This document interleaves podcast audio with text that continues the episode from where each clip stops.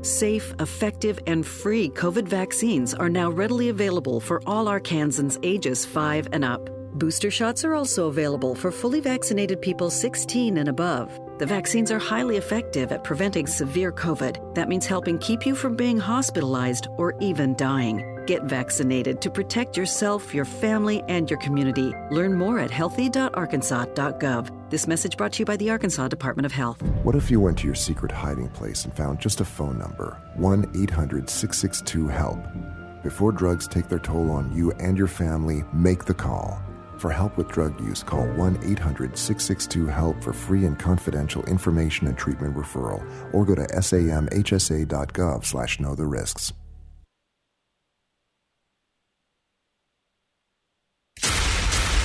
You're listening to KNEA Jonesboro and KBRI Clarendon. The Ticket.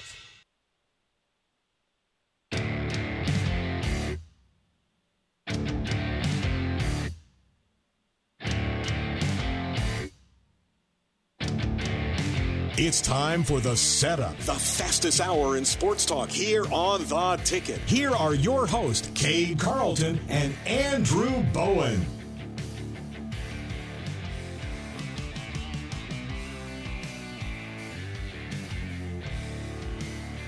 Right, welcome into a Tuesday edition of the show. This Tuesday, January 4th, 2022 edition of the setup here on the ticket. Cade Carlton along with Andrew Bowen with you here on the Ticket Sports Network. Also streaming online, 953theticket.com through TuneIn by searching for KNEA. You can also find us on social media, Facebook and Twitter at 953 The Ticket is where you can find us there. Uh, all right, so we'll get into a, few things today. Uh, we'll talk some A State basketball. We had live with the Red Wolves uh, last night, as well as uh, some uh, teleconferences today between both uh, A State head coach, men's head coach Mike Balado, and A State women's head coach Destiny Rogers. there's kind of all quiet on the uh, on the Western Front on the MLB side, but there was some MLB news yesterday. Uh, continue to see Ja Morant dominate for the Grizz, and then uh, we'll have our first chance to catch up uh, with Curtis Wilkerson. Uh, here in this new year of 2022 on the program today as well. So, that and more coming up on the show. But first off, Andrew Bowen will get us caught up on some headlines. Brought to you by Plaza Tire Service, bringing you the best deals on tires. Football Scoop is reporting that Butch, Coach Butch Jones has found his defensive line coach. Per the report, Walt Stewart is being added to the Arkansas State staff to fill the position vacated by Brandon Joyner. Stewart most recently coached at Temple but played for Jones in Cincinnati, and his first coaching position was a graduate assistant under Jones at Tennessee. Elsewhere, Arkansas men's basketball will host Vanderbilt tonight in the Hogs' first SEC home game. This will be the first league game overall for the Commodores, while the Razorbacks are 0 1 in league play. Game time at Bud Walton Arena is at 7:30 p.m. And it's five straight wins for the Memphis Grizzlies as they taught, top, topped the Nets in Brooklyn 118 to 104 Monday night. Ja Morant scored 36 points and five Grizzlies finished in double figures. Earlier in the day, Morant was recognized by the NBA as the Western Conference Player of the Week. And this has been your daily headlines brought to you by Plaza Tire Service, bringing the best deals on tires. Now back to Cade. Uh, Ja or not Ja Morant, Norchad Omier will uh, not repeat for the third week in a row as the Sun Belt Men's Conference Player of the Week. Bummer there.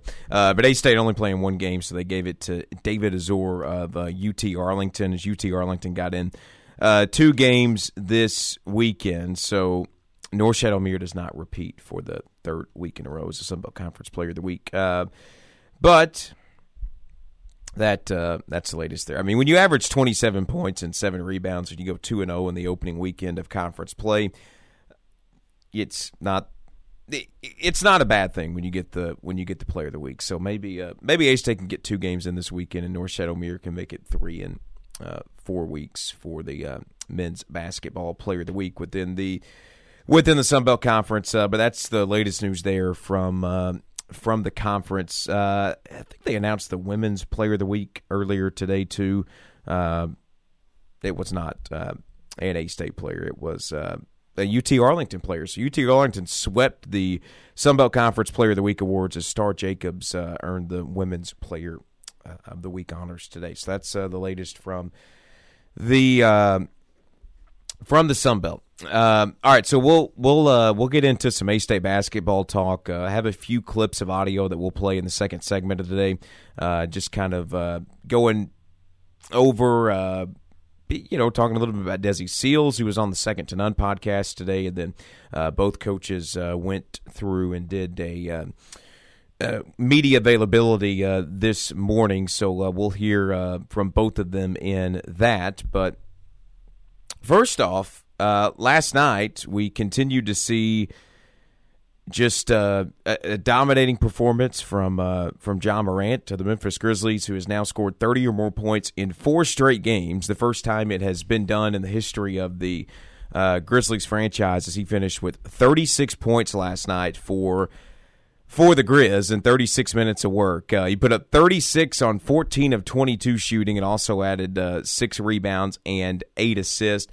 Coming off of a Western Conference Player of the Week uh, honor.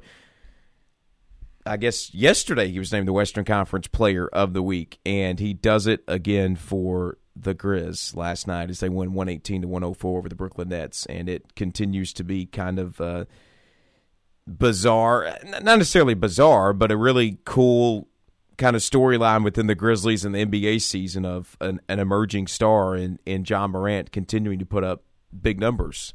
Yeah. I mean, it's he's on a roll, and the Grizzlies are on a roll too.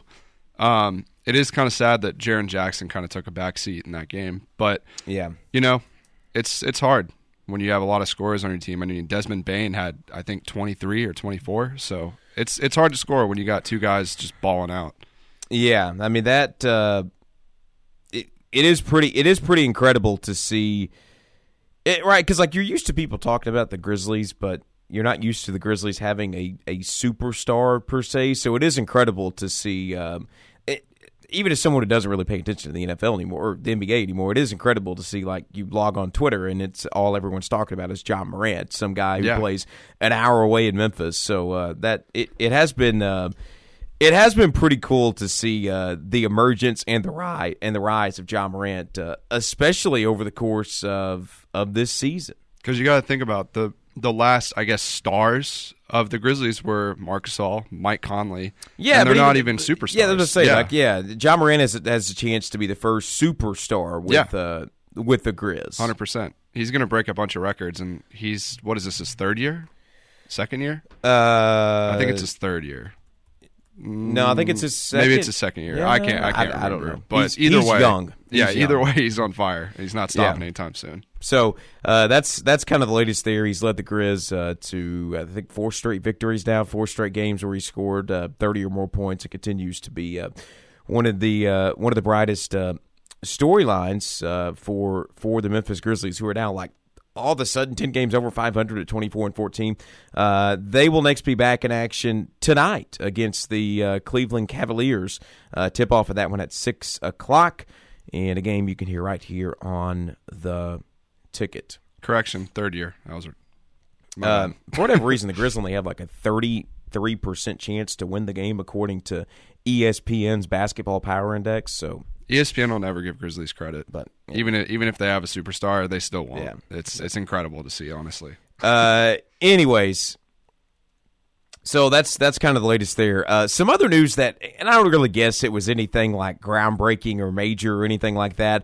Uh, but the Sporting News put out an article this morning, and then there were a couple of other people that that backed it up. Uh, it, because the Washington football team announced earlier today that. Uh, in early February, they were going to announce their name change and their rebrand and the new logo and all of this. Uh, they were going to put it out. And so immediately you started to see, oh, it's going to be Washington Red Wolves. But I think a lot of people have. Uh, uh, a, lot of people uh, had hope for that, and I don't know that that is going to uh, to be the case. As you know, it was the the team president announced that due to legal hurter legal hurdles that they would uh, be opting out of the name for the team, which it is interesting. I do wonder how much conversation there was, or if any, between A State and the Washington football team about them potentially taking over, not taking over, but also sharing the name of of Red Wolves as well. There had to have been. I mean, there's no way. First off, they would have to pay A State some amount of money or Yeah. to share it, but I'm sure they just didn't want to deal with it, so they just moved on. well, because one of the one of the quotes was uh, from the team president.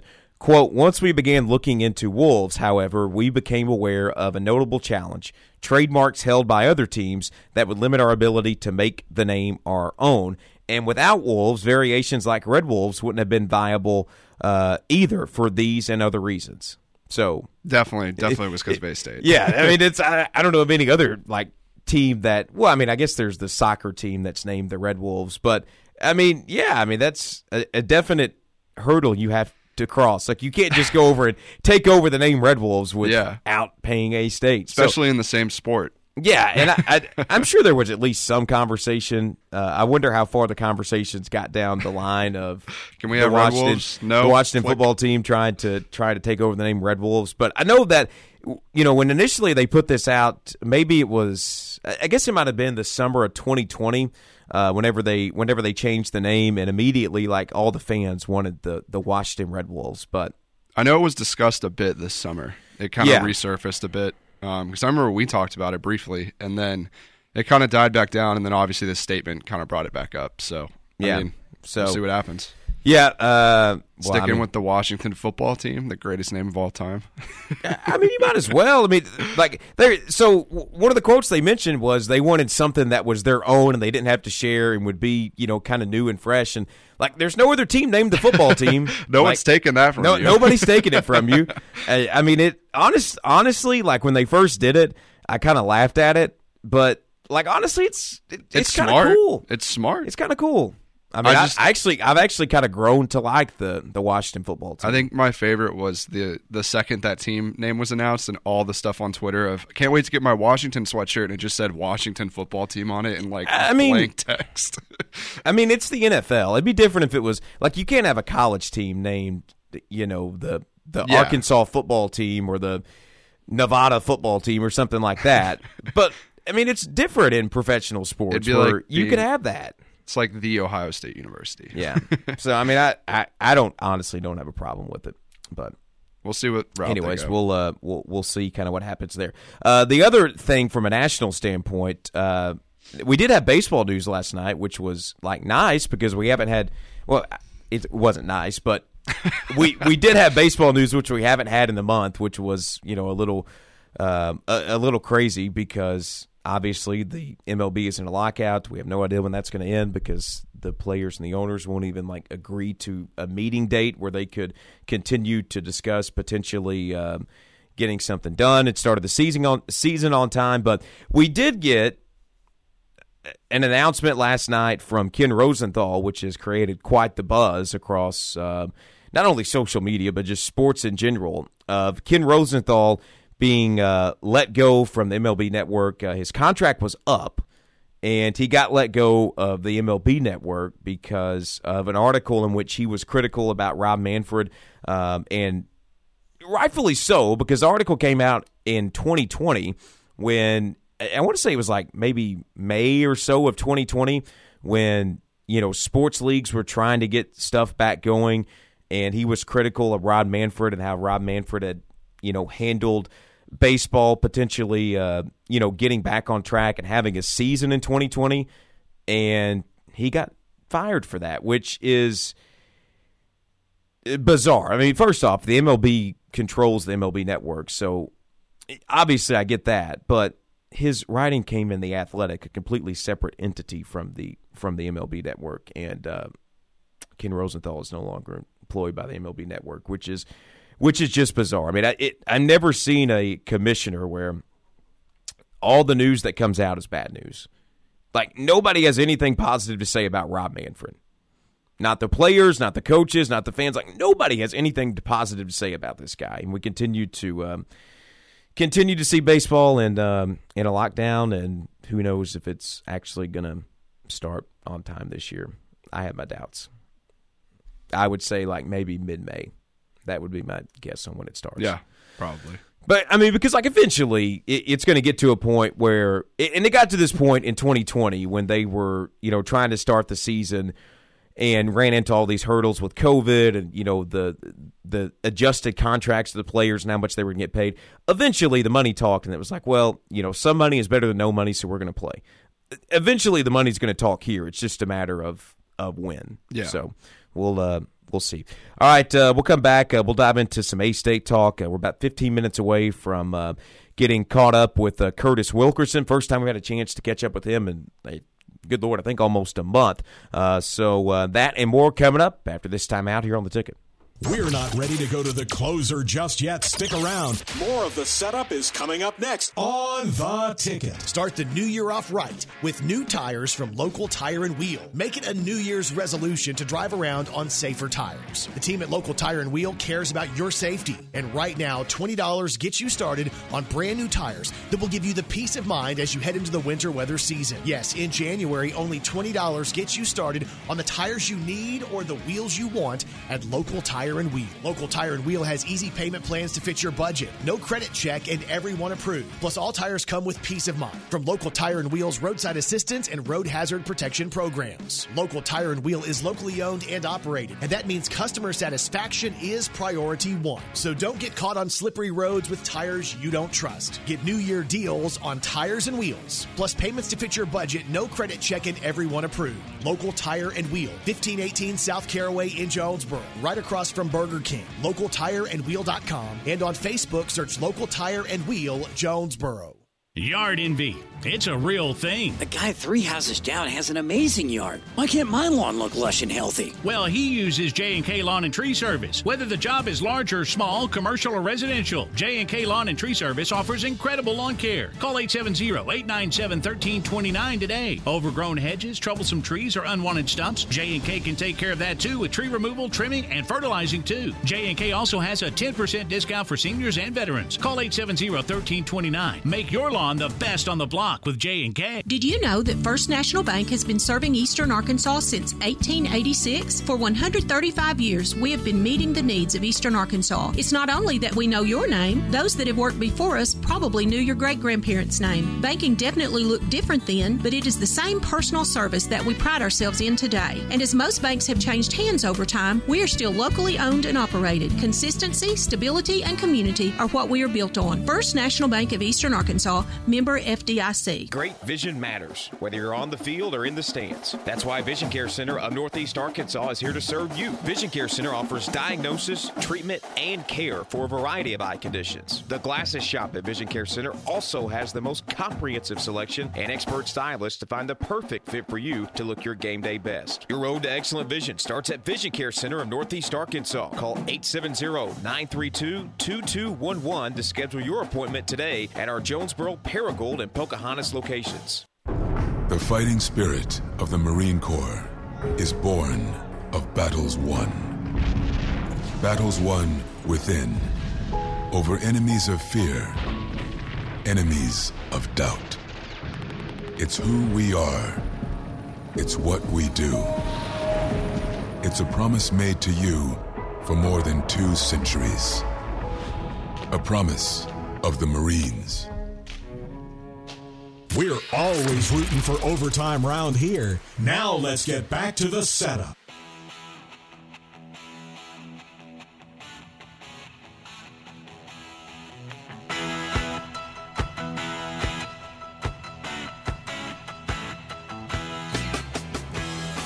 All right, welcome back here on this Tuesday edition of the setup. Cade Carlton, Andrew Bowen with you here on the ticket. Sports Network as we continue along on this uh, Tuesday show. About 12 minutes or so away from uh, being able to catch up with uh, with with Curtis Wilkerson of Hawgsports.com.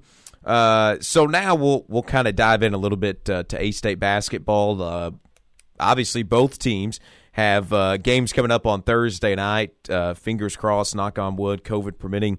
Uh, both teams will be in action on Thursday night with the A State women hosting the Cajuns, the men traveling to uh, the Cajuns on Thursday.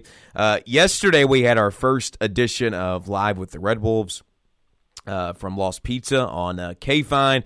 And today we also got, I guess, the first media availability press conference session within uh, Sunbelt Conference play from both um, Mike Balado and uh, Destiny Rogers earlier today. So we'll uh, we'll kind of dive into a little bit of audio here. Uh, two of these clips played on the Workday Red Zone, so we'll just kind of rehash them. But one uh, was from the Second to None podcast, which dropped earlier today. Which it, it's a very interesting podcast. If you haven't got the chance to uh, to listen yet, because Desi Sills is is featured on it, and you know Desi Sills has a pretty cool cool story, and honestly, one I really and truthfully didn't know uh, much about until listening to this podcast today, where he's one of like 23 siblings in his family.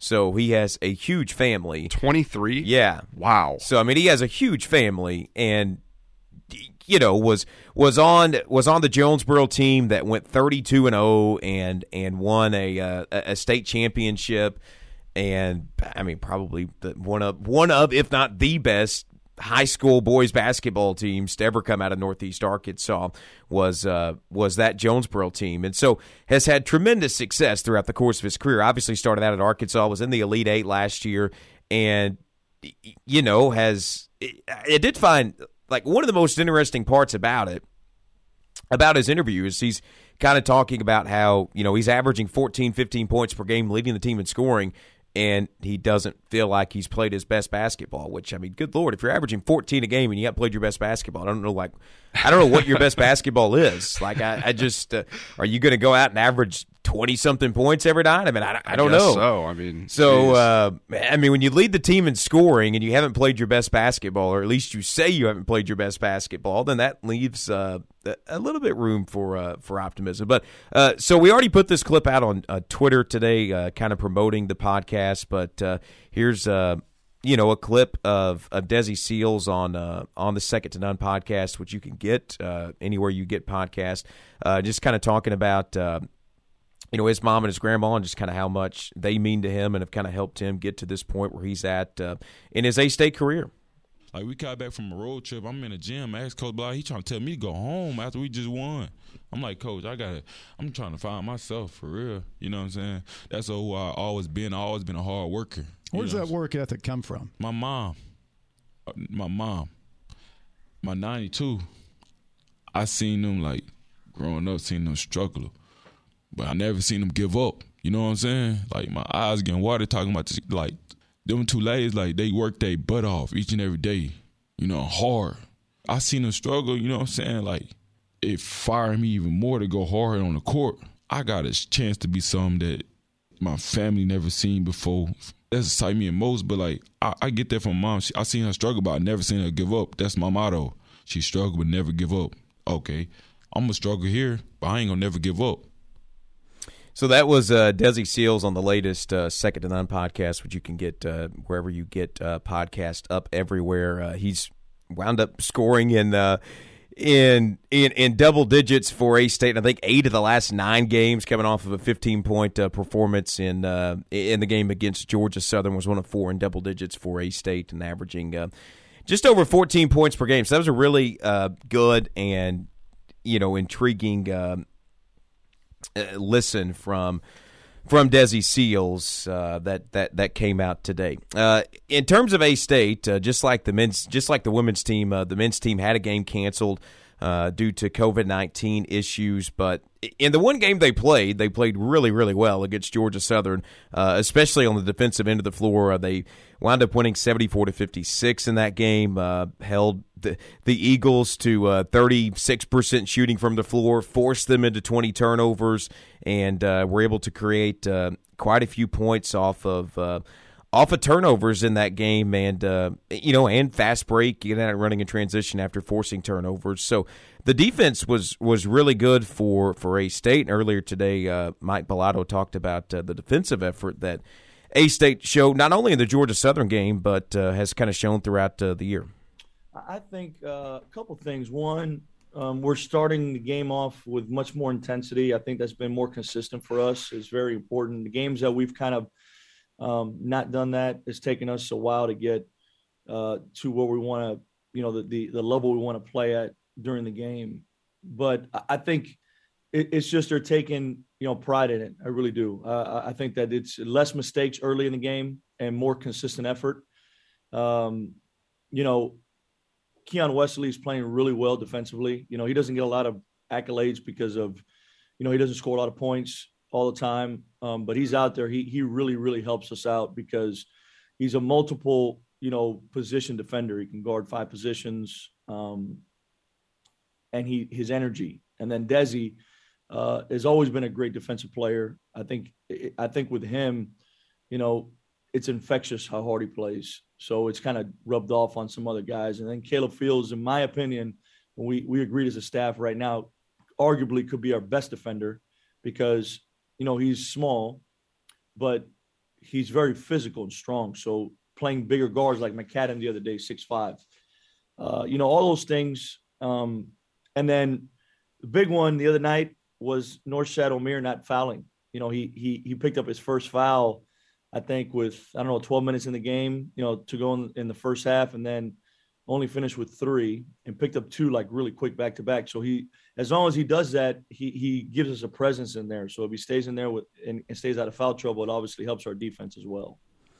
So that was uh, Desi Sills first, then uh, Mike Balado talking about uh, this A State men's basketball team. Uh, it it it is the biggest game left on the schedule coming up on Thursday night. Uh, obviously, you would have liked to have played that game against Georgia State because Georgia State does have the highest net ranking in the Sun Belt Conference, and it would have been, you know, if you're able to pull that game out, it would have been a huge win. But Thursday night will be a will be a very a very good game for A State uh, to to kind of determine where where they're at. I mean, because this is going to be. Uh, you know the best team on the western side of the Sun Belt Conference, and probably the, the the second best team within the league, maybe behind Georgia State. And so Thursday night will be a good uh, a good probably barometer of where uh, of where this team is at. So they'll be on the road Thursday night, uh, taking on the Cajuns at seven o'clock, and then on Saturday uh, they'll be taking on ULM at uh, at two o'clock as well.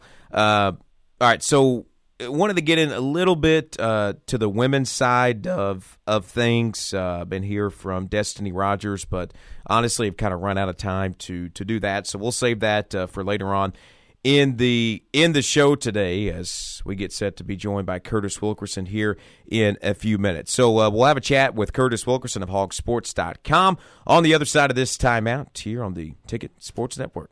Kara's icing down. Bobo's in the pen. But Cade and Andrew are dealing. The setup continues right after this on The Ticket. Registration is going on now at East Arkansas Community College. There's never been a better time to enroll in classes at EACC. If you want to make a change in the new year, let EACC help you get there. Many programs are available to get you trained and to get you to work. Free money for spring is available for students enrolled in six or more hours. Apply online at eacc.edu, visit the Wynn Center or main campus in Forest City, or call 870 633 4480 to get registered for spring classes. Spring classes begin Tuesday, January January 18th. Don't wait to get registered. Go to eacc.edu or call 870 633 4480 today. Collision Repair in Jonesboro knows the hassle that a wreck or fender bender causes in our day to day lives. You need to be back in your vehicle fast and don't have time to keep taking it back into the shop for missed details. Collision Repair is committed to delivering quality work in a timely manner so you can be back on the road fast. You'll be glad you chose Collision Repair to get your car back to normal after an accident. Get your vehicle fixed right the first time. Call Collision Repair at 935 9482. Jim's Pawn Shop in Jonesboro Jonesboro wants to help you with your stress about paying bills by giving you top dollar for all of your gold and silver jewelry or coins. Deal with local people who will be there for you this week and the next. Jim's Pawn Shop at 3711 East Highland has been in business for over 25 years and is known for the best loan terms in the area. Jim's will give you money on almost anything of value. You'll find a large selection of items at price to help your budget. Diamonds, musical instruments, video games, hunting gear, electronics, inventory changes daily. Visit Jim's Pawn Shop at 3711 East Highland in Jonesboro. Voted best of the best six years in a row. Dad, guess what? What? You are going to be a grandfather. That's great. You're going to be a wonderful mom, and I can't wait to be a grandpa. Not too long ago, moments like this with my daughter would have been a challenge. It was a long road for me to find myself again after Vietnam. I struggled to connect with almost everyone and preferred being alone. It was my neighbor Jim, another Vietnam veteran, who finally convinced me that I could still connect with my family and find that fulfilling life I'd lost. In fact, I called Jim first with the news about my granddaughter, Lizzie. Hey, Jim, I'm gonna be a grandfather. Congratulations, Dave. Hey, let's get together and celebrate. Well, as long as you're not grilling. My pride was my armor, but I didn't know it then. I couldn't put it into words. I was sad, was scared, I felt alone. I didn't know how to reach out, so I hid behind anger and silence. But then I decided to listen to Jim and I went for help down at the VA. If I can take that first step after almost 50 years, I know other veterans can too. Visit maketheconnection.net to find out more. Every day, the men and women of the United States Marine Corps stand ready to defend the American way of life. The few, the proud, the Marines. It's the quickest hour in sports talk. That was fast. Now back to the setup on the ticket.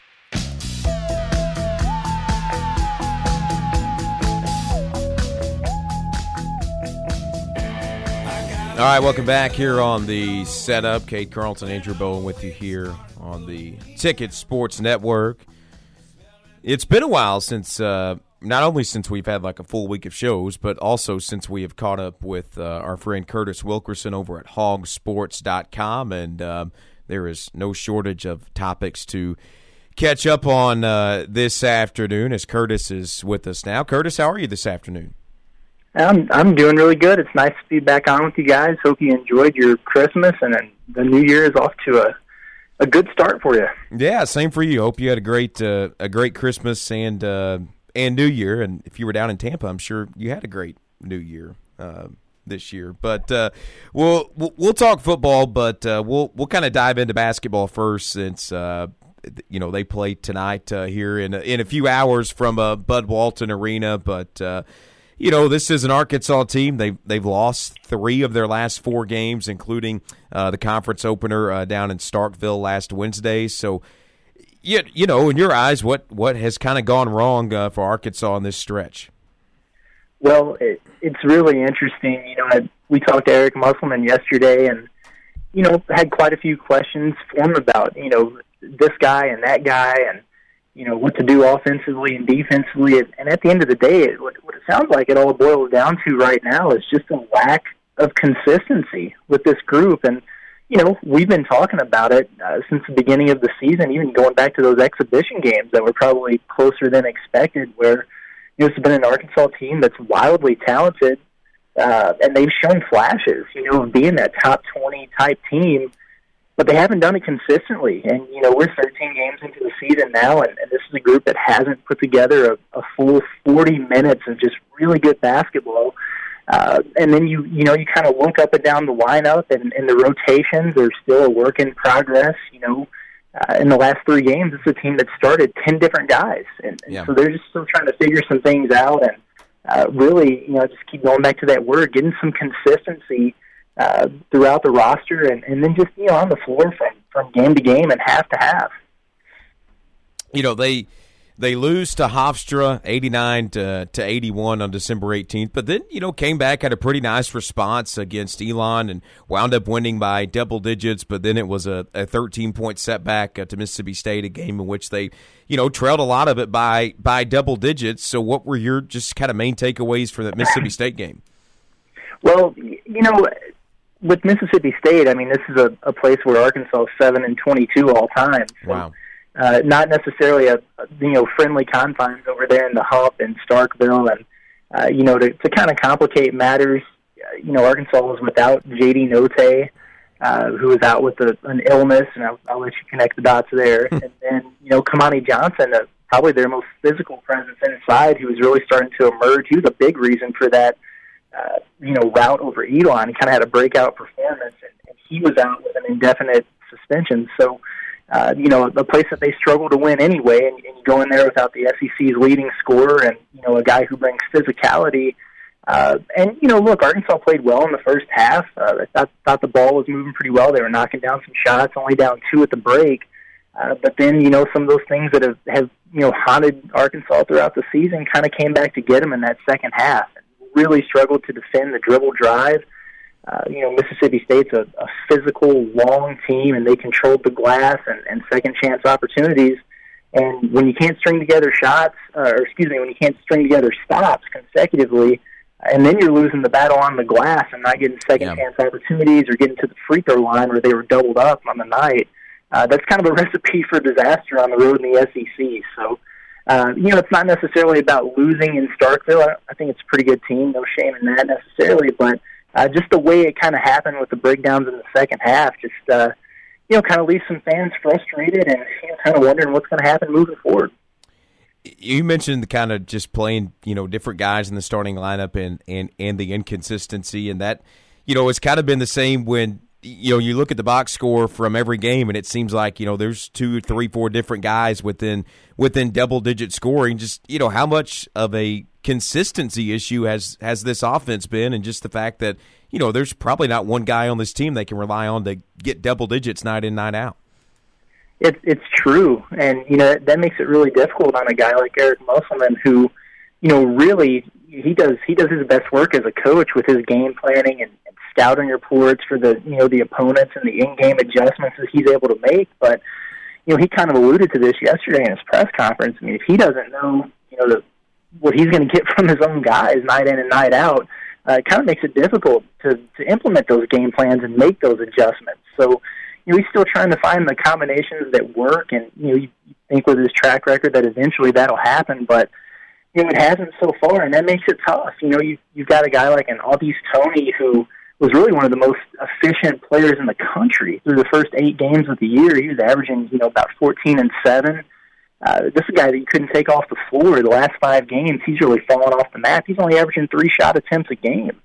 Uh, you know, Stanley Umude was a guy who was really struggling the last five games. He's averaging about five points. He's shooting 32% from the field he busts out at Mississippi State with his best game as a Razorback with 19 points, and, and you wonder, you know, is, is Toney going to get back on track? Is is Umude, you know, going to be able to string together and, and kind of stack some of these nice performances? And you just don't really know. You hope so. so, uh, you know, it's it's interesting. I, I have no idea of what they're going to do with the starting lineup tonight. It's kind of a mystery to us, and we don't even know if JD Notae is going to be a full go or not. So it's uh, no, it's just a lot of unknown right now with this group. Well, the they take on Vanderbilt tonight, and uh, you know I kind of think there's a little bit of unknown with Vandy. They haven't really reeled off a, a signature win in non-conference play, uh, losses to Loyola Chicago, Temple, uh, SMU, and VCU. So, what do you kind of expect to to see Vandy bringing to the table tonight? Well, I, I think the one guarantee you have with them, and I do think they're quite a bit improved from last year, is you know Scottie Pippen Jr. I mean, this is a guy that scores it as well as anybody in the SEC. And, and actually, I I called JD Notae the leading scorer in the SEC a minute ago. He's actually not. He's at he's at 18 flat points per game, and, and Scottie Pippen Jr. is at 18.1. So he's got him right now, actually. But uh, you know, the offense really revolves around him, and, and they've got some nice pieces you know, around him to be aware of. But Arkansas is going to have to contain him, and it's a team effort uh, defensively when you got a guy that can create his own offense like that. And it's something that Arkansas has been a little disconnected with, so it'll be a good test for them to that regard. Then on the other end, Vandy's been really good on the defensive end. Only one team has scored more than 72 points on them all year. They're only giving up about 59 a game. Uh, you know, it's an Arkansas team who's they've scored it pretty well. It hasn't necessarily been that efficient, but the main thing with the Razorbacks right now uh, is cutting down on those turnovers. 17 on the road at Mississippi State turned into 25 points for the Bulldogs. Mm. You just can't have that and expect to win. So definitely some things to clean up for the Razorbacks there. Talking with Curtis Wilkerson of Hawgsports.com, uh, we'll uh, we'll transition into I guess a little bit more of a happier topic with uh, with football because Arkansas football able to go uh, to Tampa in the Outback Bowl and uh, and get the win. So I guess four trophies now on the year. You had the three rivalry game trophies. Uh, you had the Outback Bowl. You wind up getting nine wins, finishing the year off nine and four. Just I mean, how much of a building block do you think this season is for you know kind of the start of the the Sam Pittman era, maybe getting Arkansas back uh, to a really competitive point? Well, I, I mean, it's it's really been nothing short of remarkable, and you know, Sam Pittman had his work cut out for him when he took the job, and I I think what most people were looking for was just you know even if it's just baby steps, just taking you know uh, some steps in the right direction, and, Yeah. uh, and I thought they did that last year. You know, rattling off three SEC wins and the the weird COVID schedule that they had, and uh, you know we've talked about it before. I think most people would have been happy just getting to maybe that six win mark and and getting to a bowl, uh, and then maybe you know making a bigger step next year, but he kind of skipped all that. He, skipped a couple steps. and, you know, this group just winning nine games. Uh, that's the first time they've done that in a decade since the Petrino era. So, uh, you know, just just really impressive. And you know, I I think you know the future is really bright for this group. Uh, recruited well this season. I, I think prospects are starting to see uh, the progress, and, and that this you know is a program that's building something positive.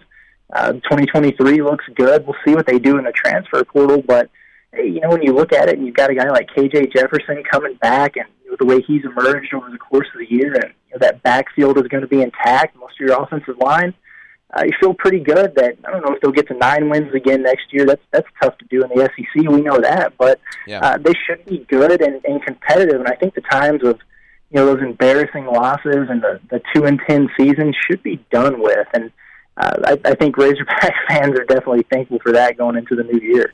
You talked about KJ Jefferson, and obviously, there's you know, it's every football and every roster in college football is going to have turnover, be a graduation portal or whatever. But you know, one guy you are going to get back next year is KJ Jefferson, who's going to have a full year starting under his belt uh, and be able to play for uh, for two more years as a redshirt sophomore. So, I mean, how big is it going to be to have already you know your guy in place at quarterback next year uh, for this team?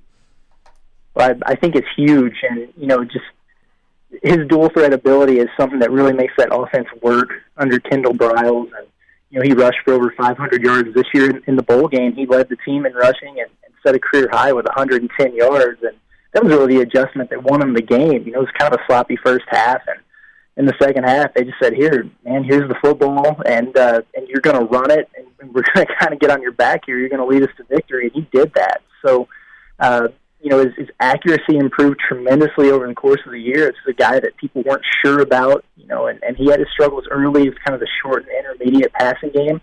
He finished at almost 67% completions this year. So, uh, really good to see. You know, I, I think having that continuity, you know, with him under center is going to be really important for this team. And I think the next step in his progression is going to be uh, what does he do without a Treylon Burks next year? And, and that's going to require some other guys to step up, but it's also going to require him to be a little bit more trusting uh, the guys that he's throwing the ball to. Well, uh, I know there will be a lot more football coverage with uh, the February signing day, the transfer portal, and all that, and then obviously basketball going on. So, uh, Curtis, tell uh, our listeners what they can find over at uh, hawgsports.com. Yeah, no doubt about it. It's it's definitely transfer portal season here for football, and you know that's guys going out and, and guys coming in. So uh, you know it's it's it's a wild time with the football recruiting over at Hawg Sports. We got you covered there, and then basketball. We're just trying to figure out what's going on with this team. You know, this time last year they were in a very similar spot, and, and all of a sudden they flipped the switch and won 11 SEC games in a row. So people hope that they do that this year. We'll see. It, it kind of all starts with Vanderbilt tonight, and we'll, uh, we'll break it down from every angle possible. Well, Curtis, as always, uh, appreciate the time. It was good to uh, to catch back up with you today, and uh, look forward to uh, seeing your coverage from that Vandy game tonight. Absolutely. I appreciate it, guys. We'll look forward to talking to you next week. All right, sounds good. That's Curtis Wilkerson of Hawg Sports joining us on the phone lines here. We'll take a timeout. We'll come back, close out the Tuesday edition of the setup right after this on the Ticket Sports Network. Our advice? Just take the over. More of the setup is coming up next on the ticket. Good afternoon. I'm Kate Morgan in for Scott Woods, and it's time to take a look at your EAB market countdown. March corn at 609 and a half, up 20 and a quarter. May up 18 and a half at 609 and a half. January soybeans at 1378 and three quarters, up 34 and three quarters. March up 34 and a quarter at 1389 and three quarters. March wheat at 770, up 12. May also up 12 at 773 and a half. March cotton at 116.39, up 316. May up 274 at 113.65. And January rice at 1446 up 3, March up 6 at 1470. In the livestock complex, February live cattle at 137.83 down 110, April down 153 at 142.68. January feeder cattle at 162.68 down 358, March down 318 at 166.35. And February lean hogs at 80.15 down 98, April up 35 at 87. That's your market countdown from your EAB Ag Network. Have a great day. If you came across someone struggling with hunger, how would you recognize them? By their clothes, their age, the way they speak? Would you notice an eight year old girl who's not excited for summer break because she may not be having lunch again until September? Or a single father of two who works three part time jobs and still can't put enough food on the table? Or maybe a mother who cleans offices at night? Hoping to find meeting leftovers to take home to her hungry family.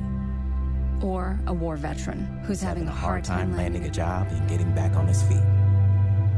I am the one in eight Americans who struggle with hunger. People you pass by every day but never knew were hungry. I am hunger in America. Hunger can be hard to recognize. Learn why at IamHungerInAmerica.org. Brought to you by Feeding America, 200 Food Bank Strong, and the Ad Council. At Beck's, we stand up for the things that matter most our faith, our independence, and helping farmers succeed. We're proud to serve the farmers in Arkansas. To us, helping farmers succeed means so much more than just being a great seed supplier. That's why we continue to push boundaries and innovate in an ever changing industry. That's what makes Beck's different. We love what we do. We are and will remain farmers at heart. Contact your local seed advisor, Aaron Little, at 870 227 2520 to find your closest dealer or to place an order today. Hi, folks. Mike Linton with Heritage Agriculture. Arkansas is a proud state with amazing people. At Heritage Agriculture, we honor that legacy every day. Helping the great people of Arkansas take care of their farms and ranches is our passion. If you're in the market for a tractor, combine, sprayer, or hay equipment, check out our great lineup of Case IH equipment. Case IH, along with Heritage Agriculture, is committed to serving Arkansas for all your farm and ranch needs. I'm Mike Linton with Heritage Agriculture, and we want your business. Timeout's over, and we're going to a full court press. Now let's get back to the setup on the ticket.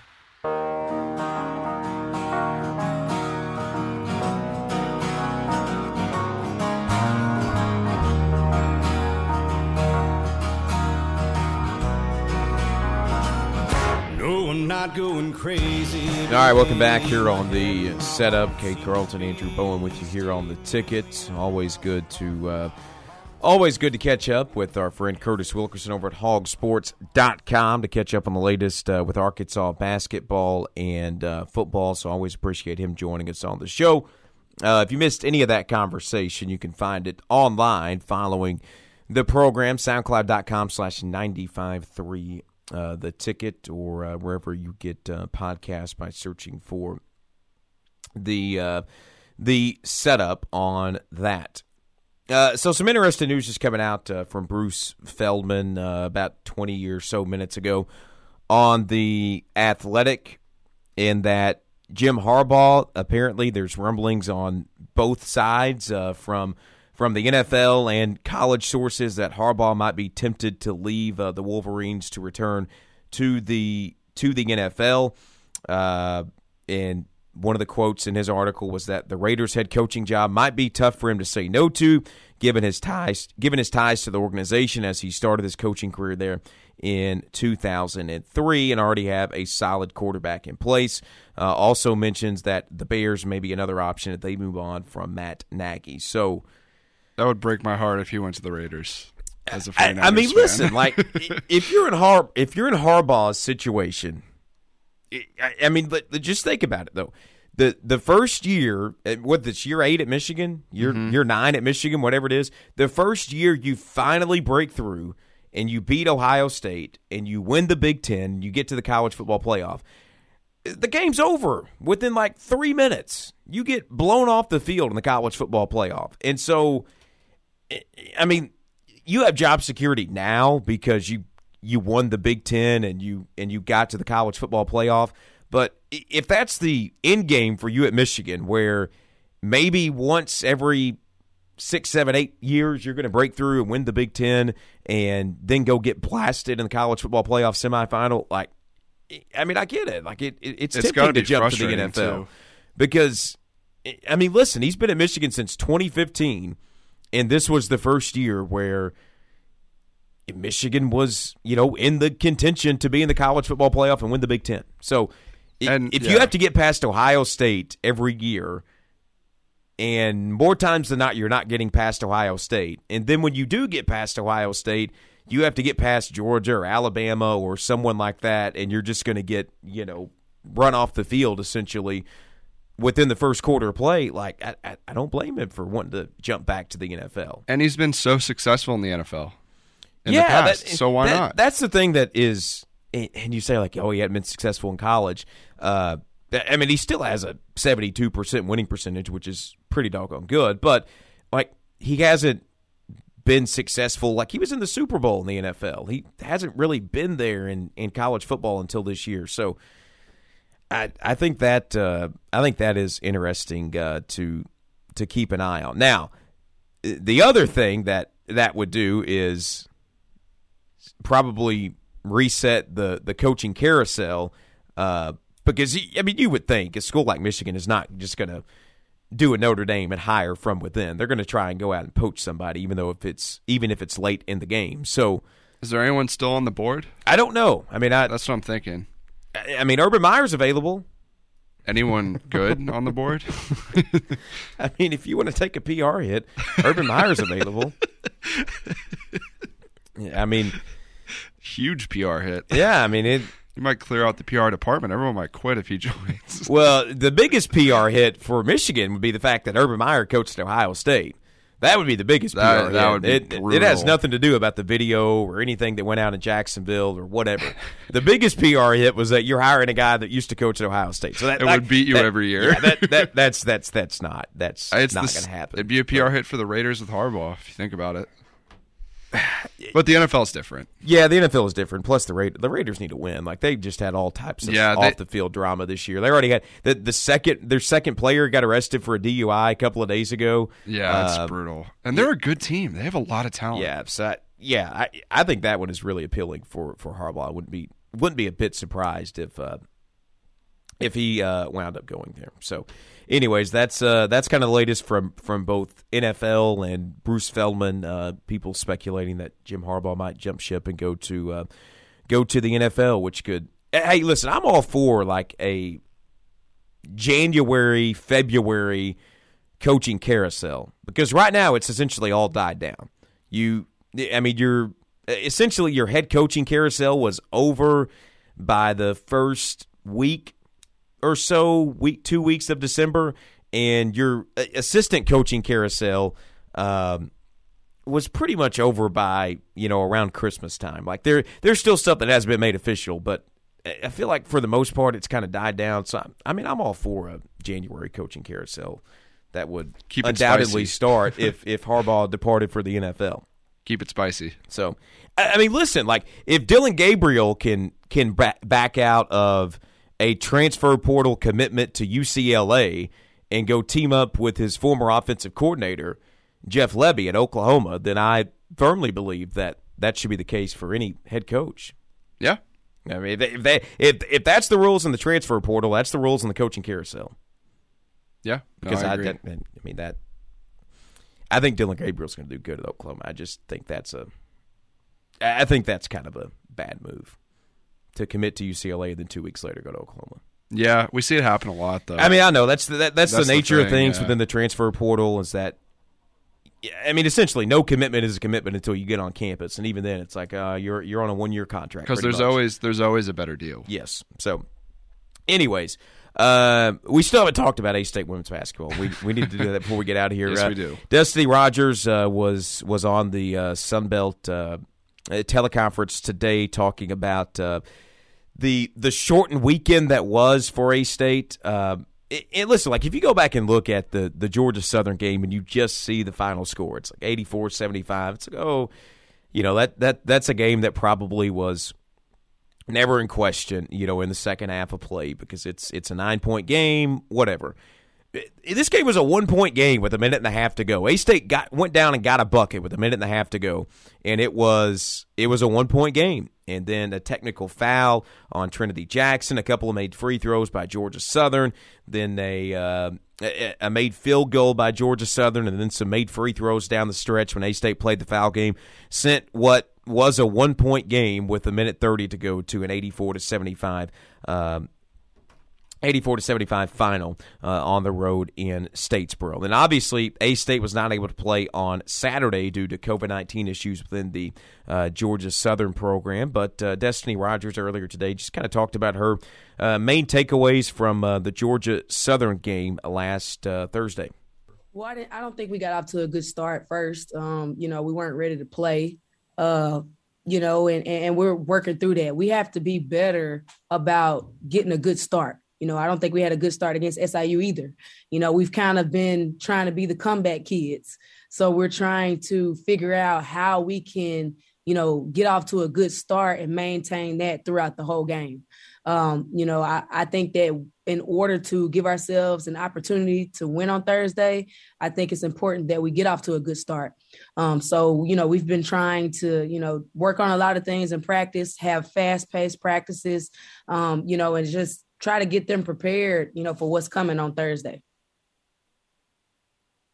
I mean, that's essentially what has happened the last couple of games for A State, where I mean they're down at eight, they're down by eight at one point in the first uh, quarter of play, then you know it's uh, one two possession game for most of the second quarter, and uh, Georgia Southern gets on a late run there, and you know they end up five at the half, and then Georgia Southern goes on like a 6 7 0 run there in the third quarter, and at one point they're up by 13, and A State claws back. So, that I mean, that's kind of been what has happened the last two games. A State overcame a 15 point deficit in the second half of play against SIU Edwardsville. They attempted to overcome a 13 point deficit in the second half of play against uh, against Georgia Southern. So, there is there is stuff to work on, and obviously you don't want to get behind double digits and have to claw your way back in every game. But I, I will say one of the positive things about it is that I just think since Destinee Rogers has taken over the last four games, you have seen just a tremendous amount of fight out of this out of this A State team. Because,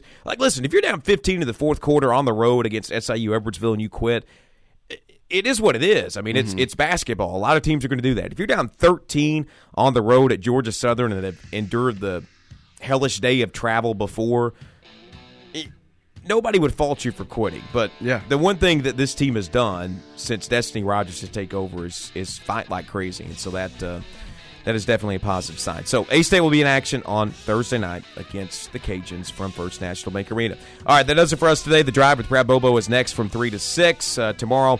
It's uh, the front row with Budrow from seven to ten. 10 to 12, it's Red Wolf Roll Call. 12 to 2, the Workday Red Zone with Kara Ritchie. Get you back to us tomorrow from 2 to 3. For Andrew, I'm Cade. So long. Have a great Tuesday. We'll talk to you tomorrow.